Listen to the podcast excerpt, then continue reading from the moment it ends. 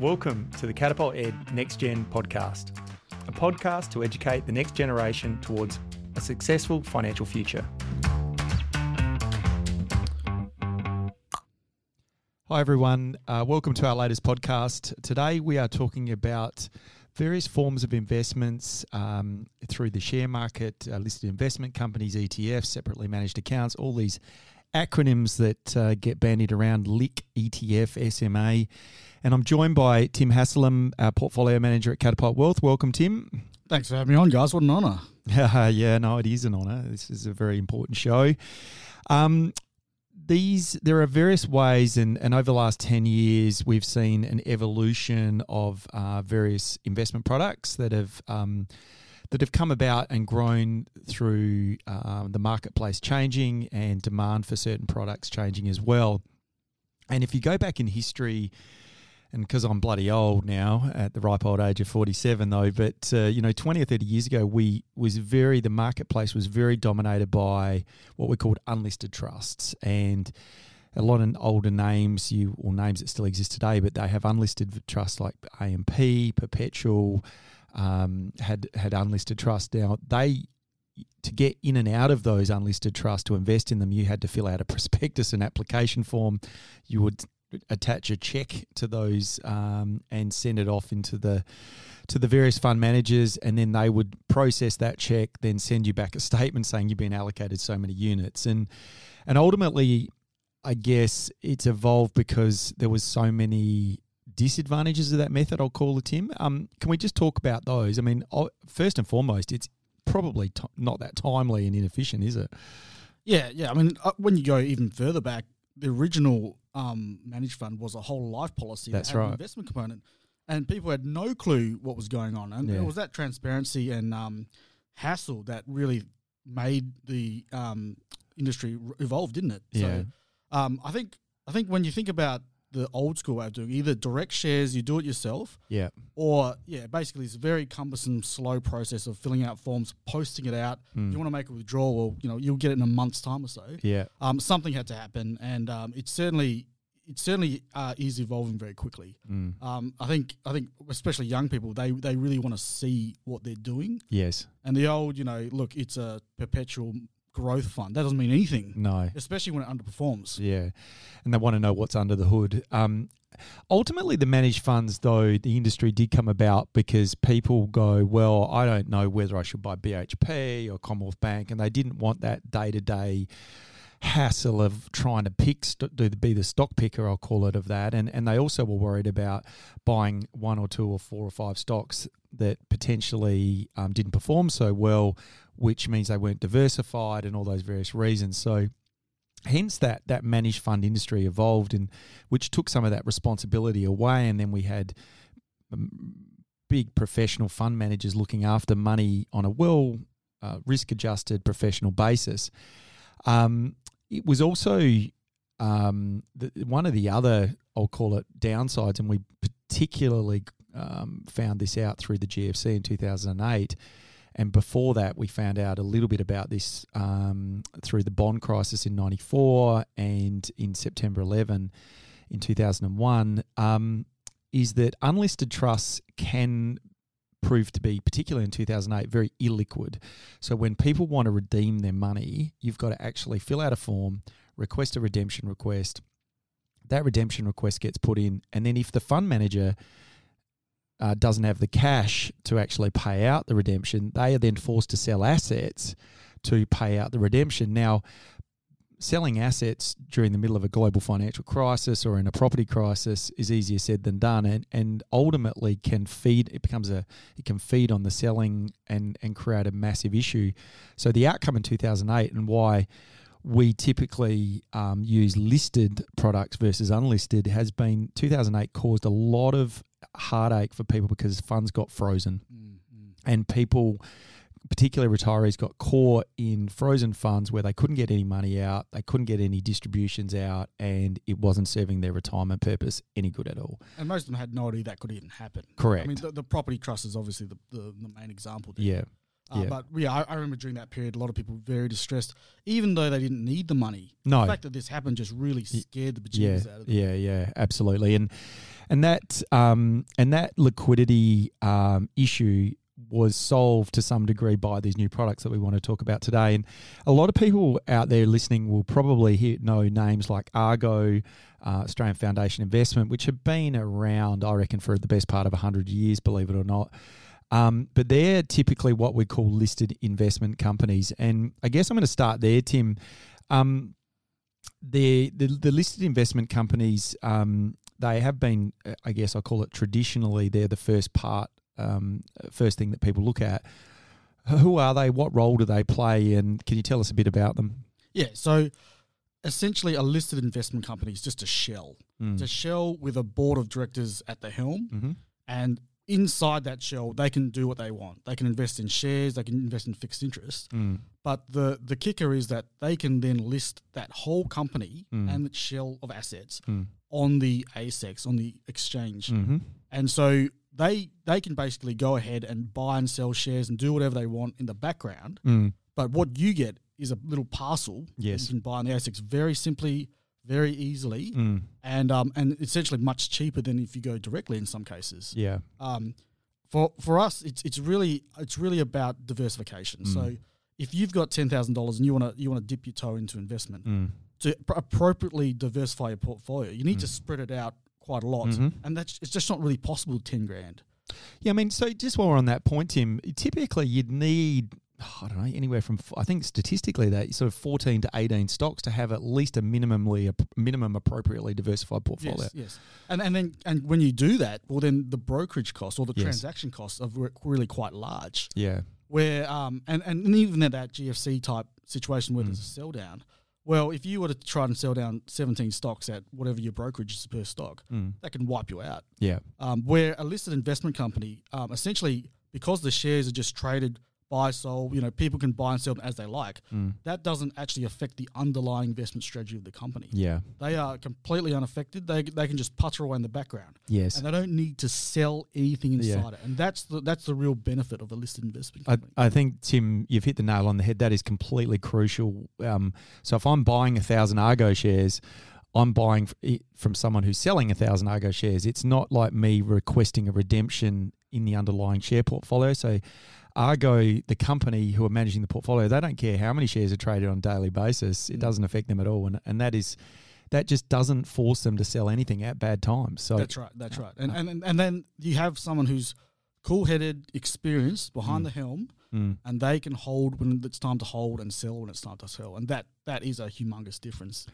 With the different listed investment companies, the two I mentioned before, Argo and AFI, um, they they typically have themes to them, Tim, don't they? So Argo and AFI are predominantly top 200 mm. ASX Australian listed companies. Is how transparent are they? How how do clients get to see what they hold and and, and what they're up to? Look, in a general sense, they they report not mm. so much as some other options we're going to talk about today. Yeah. But what, what they do have is very accurate net asset values. Yeah. So what I mean by that is with a managed fund, you don't actually know what's going on at all. Mm. Um, where um, listed investment companies sometimes are daily valued. Yes. So at a daily, any point in time, you know what the actual value of that of, of the that portfolio is. is. Yeah. And, and, that being said, because it's a closed-ended company, mm. which which means that there's a, a finite number of shares. Mm. What that means is means is demand and supply can push up the share price above or below what its net tangible assets is. When mm. I say net tangible assets, I mean total, you know, investments inside it minus debt and all that sort of stuff. Yes. So what if we pause the stock market? Let's say let's say to stop, but you could pause time. Yep. And you could sell all those shares in one go. Yep. That's what the actual value of the company is today. Yeah. And and what we see it is it is very much a cycle in that most cases um, listed investment companies are actively managed and exchange traded funds are passive. Mm. And it does seem like in times of volatility and distress, that's when investors flock to active. That's when they want someone to really watch Manage. what's going on. Yeah. On the flip side, when things are going great and everything's going up and everyone's a genius, why would you pay these high fees? Yes. And that's where you see a rotation out of active yeah into into more passive funds it's interesting so that that the terminology that you hear of quite a lot is um, premium or discount to nta to net tangible but, but net tangible asset backing. So that's what you're referring to when the share price trades above the NTA, it's at a pre- it's called a premium, and if it trades below, which it can do from sometimes, Yes, is actually trading at a discount. Is the is the terminology that you might hear used in the marketplace? And, and essentially it comes down to faith, investor faith. Yes. So a good example is um, WAM, Wilson Asset Management. It's an absolute darling of mums and dads. Mm. Everybody loves WAM, Mm. and as such, they buy it regardless of the net tangible assets, and so it, it constantly seems to trade at Above. a premium. Yeah. And that's okay as long as it never mean reverts, then Yeah. it's fine. Yeah. But on the flip side, if you have a uh, a fund manager that has underperformed, Uh, investors can sell off so well, but even though it's worth more, they're so scared that these fund managers don't know what they're doing. Yeah, they can absolutely stay at a at a loss. at a discount. and, that, and that's yeah. and that's a case where you really need to be careful in that. Just because it's a big discount to NTA doesn't mean good. No. You need to sort of look at the history. What have they done? So you might pay 90 cents for something worth a dollar, but you might continually only get 90 cents back That's right. for the that's right, dollar. yeah. Um, yeah, no, I think that's a very good point. Um, so listed investment companies, as I said, like Argo and that, they may hold 100 to 150 different stocks in the portfolio. They diversify across all different sectors. Um, they pay out dividends generally twice a year. Um, because they're companies too, it's worth me uh, noting, Tim, is that they generally pay it fully franked Mhm. dividends as well. Um, and as I said, you can always add to them too, and you can start small in them. If you've got 500 bucks, I think is the, the smallest amount you can register. Um, you can buy that and um, and invest them. We see a lot of that type of investing for grandkids or um, for children or just people starting out in the in, in the investment journey. Yes. Yep. Um, talking about the the list investment companies, then as compared to, we'll probably move on to exchange traded funds. Um, what's what's and and I, I the rise and rise of exchange traded funds over the last ten years has been extraordinary. Um, do you want to talk about what an exchange traded fund is, Tim, and and perhaps why people are investing in them? Yeah. So an exchange traded fund is essentially like a, a packet. It's an empty packet, Mm, and inside it, uh, there's an investment strategy. mm, So for the most part, it is um, index or passive. Yes. Um, and as such, they're lower costs. So generally, um, for example, the ASX 200, if you wanted to do the ASX 200 yourself, Yep. you're going to have to buy 200 individual stocks, Yep. pay brokerage on all of those, Yep. and rebalance them daily if you wanted to actually track that index. Whereas in a very cheap, easy, and efficient um, package, you can use an exchange traded fund that follows the ASX 200, Mhm. and you're going to get that exposure for, in some cases, 0.07% fee, Yeah. which is very, very low. How would that compare to a? Do you know what the sort of the average fee on a listed investment company would be? Tim, on a more actively managed, is they somewhere in the near one percent fees? Yeah, or- I'd say the cheapest you're going to get is like, what, 0.8 Yeah. and up to, you know, 1.5. so this is a tenth of the cost. That's right. That's right. And and, th- and that's exactly the point. They're doing less. They're not doing anything. It's probably a computer program that's rebalancing it. Yes. But um, it's it's ve- it is going to be very close to what the ASX 200 does, Mm. Um, minus obviously the fee, and there, there will be a slight tracking error. Mm. But it's pretty close enough. That's that's all you need to worry about. So, so the index itself, you know, like you mentioned, the ASX 200, it, it, it you know, if the ASX 200 goes up 10% this year and uh, all and sundry, um, you, your your index fund basically matches that 10% return and, and vice versa. If the market falls, That's right. um, you know, y your your fund falls as well. Um, there are a lot of different funds out there, exchange traded funds. Do you want to give some examples of what the different themes are, that the packets you call them are? yeah, yeah. Absolutely. There's probably there's probably an exchange traded fund for every market. So you know Mm. the UK, the US, Europe. Um, but then there's subsectors. So if you Mm. wanted growth versus value, so Mm. companies that have higher growth potential versus you know dividends and cheap. Um, if you wanted technology, there's things like um, Hack and Robo. There's healthcare stocks. There's um, mm, there's there's um pro, you know uh, consumer durable goods, Mm. uh, all sorts. There's almost it's almost a, a fashionable thing where as soon as something becomes um, in vo- vogue, a new one pops up. Yeah. And I will say, just before this March sell off last year, what we were seeing a lot of was these um, high yield products. Yeah. So all these bond funds, emerging market bond funds, yeah. and that that does, although we don't recommend it, No. it does show you where where the direction is going Yes. interest rates are low, people want high yield, and then the ETF uh, markets go, here you go, bang, He exactly what you wanted. So, supply will meet demand. yeah, Um, yeah, and, and I think that it's an interesting ETFs are a good example of how you can get exposure to, to different markets without taking stock specific um, risk. It's also great for international diversification. Mm. Um, you do have to be careful though with ETFs, Tim. I, I, think the one thing I'll, I'll just ask you to touch on is it's really important to understand how the ETF operates in a sense that you want to know that it owns the underlying stock um, and it's not a uh, I'll call it a, a hodgepodge of um, futures and options that sit below it. Um, you know, I'm pretty big on make sure you understand still the ETF and how it operates. Yeah, that's right, and and that's more, um, especially so in the international markets, because you think about it, their exchange operates on a completely different timeline as ours. Yeah. So a lot of the times they use American depository receipts, which yeah. basically basically does track it. Yeah. But as you get further and further into the synthetic market, it does it does make it more confusing what you actually hold. Yes. And I'll use a good example of um, there's a, a ETF called Bear. Uh, B E A R. B E A R. They're supposed to go, you know, in the opposite direction of um, what the market's doing. So when the market goes up, you know, you're going to lose money, but when it goes down, you gain money.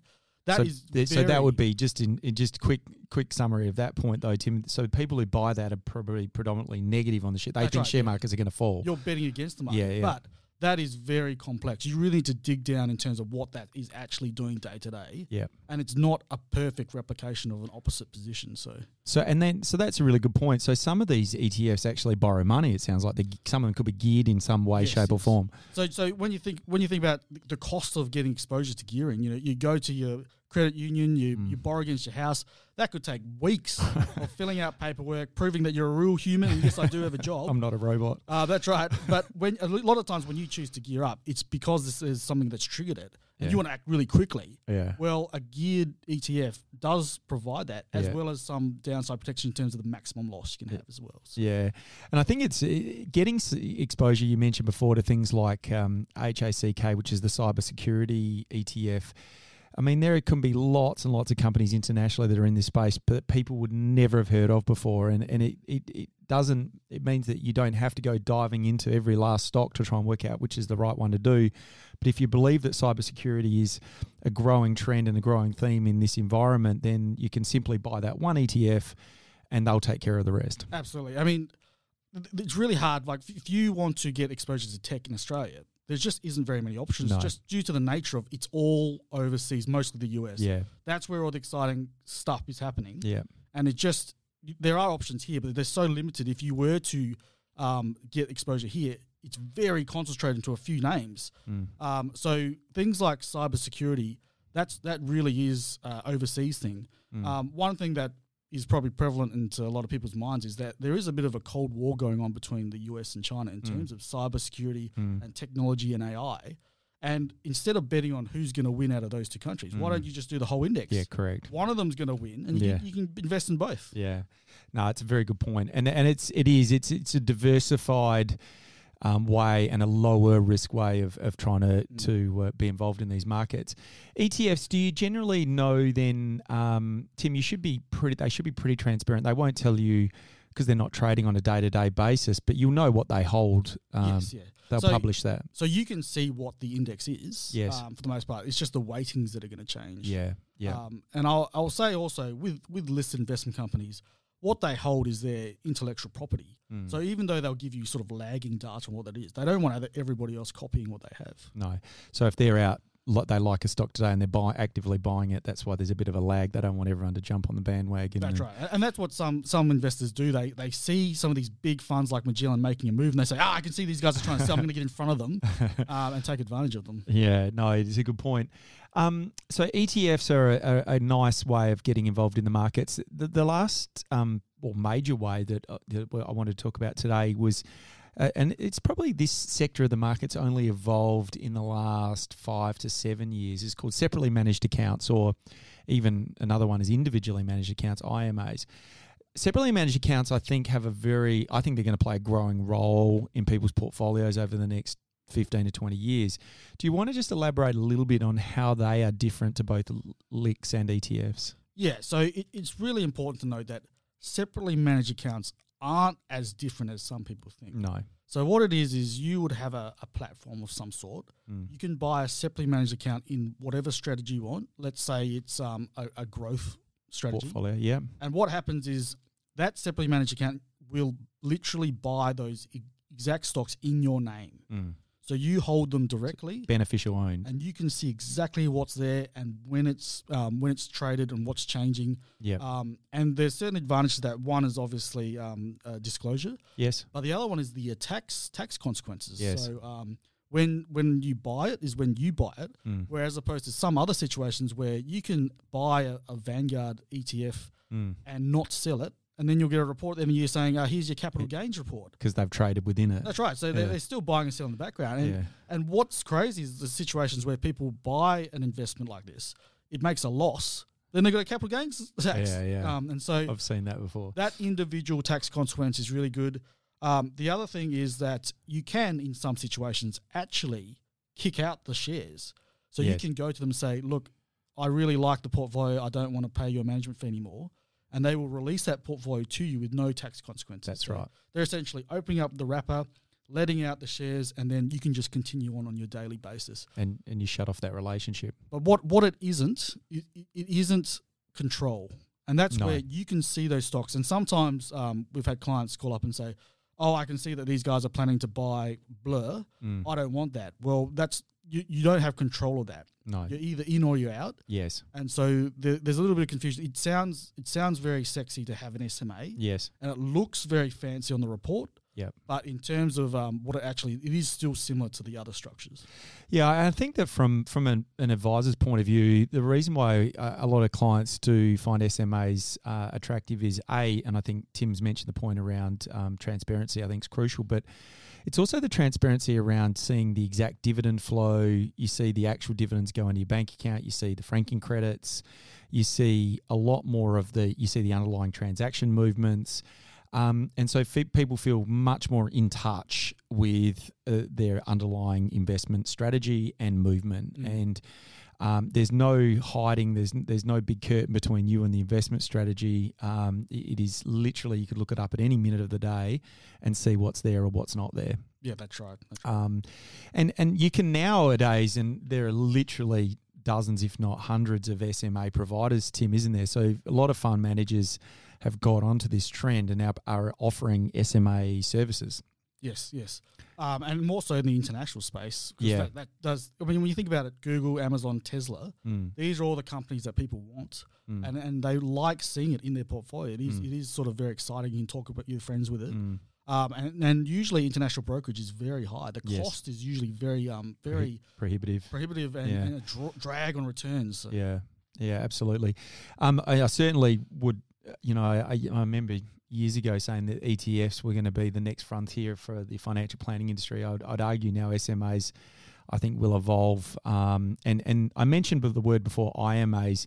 IMAs are another layer again, where if you have a, enough money and enough um, uh, investment funds to justify having what's called an individually managed account where you are have a tailored investment portfolio just for you but you are passing over and I think the important thing to remember about IMAs or SMAs is that you are passing over control day-to-day control of that stock choice so if they want to sell something they sell it if they want to buy something they buy it but it's within a set of rules and they have certain risk management mechanisms around that which are really important to remember they just can't go off Mm. and do whatever they like. So um, there, there are certain guidelines around that. Um, how one of the things I'll, I'll probably ask about SMAs, you mentioned that they can a client can get out of them just by just saying, "Hey, I want to move the share portfolio back over to my control."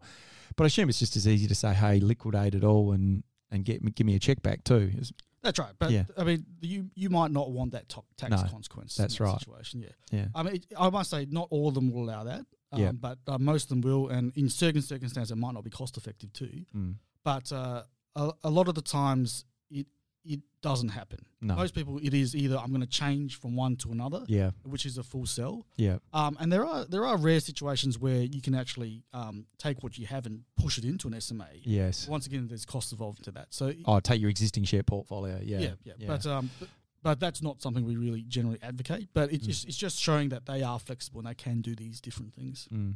No, well, I think, look, Tim, I really appreciate you coming in today and talking about these different vehicles. It's been fantastic. And I think that, um, you know, with, if you don't want to get bogged down in the day to day stock picking side of it, but you, you you certainly enjoy. You know you've got to get invested in the share market, particularly in this day and age in a low interest rate world. You want to grow your money for the future.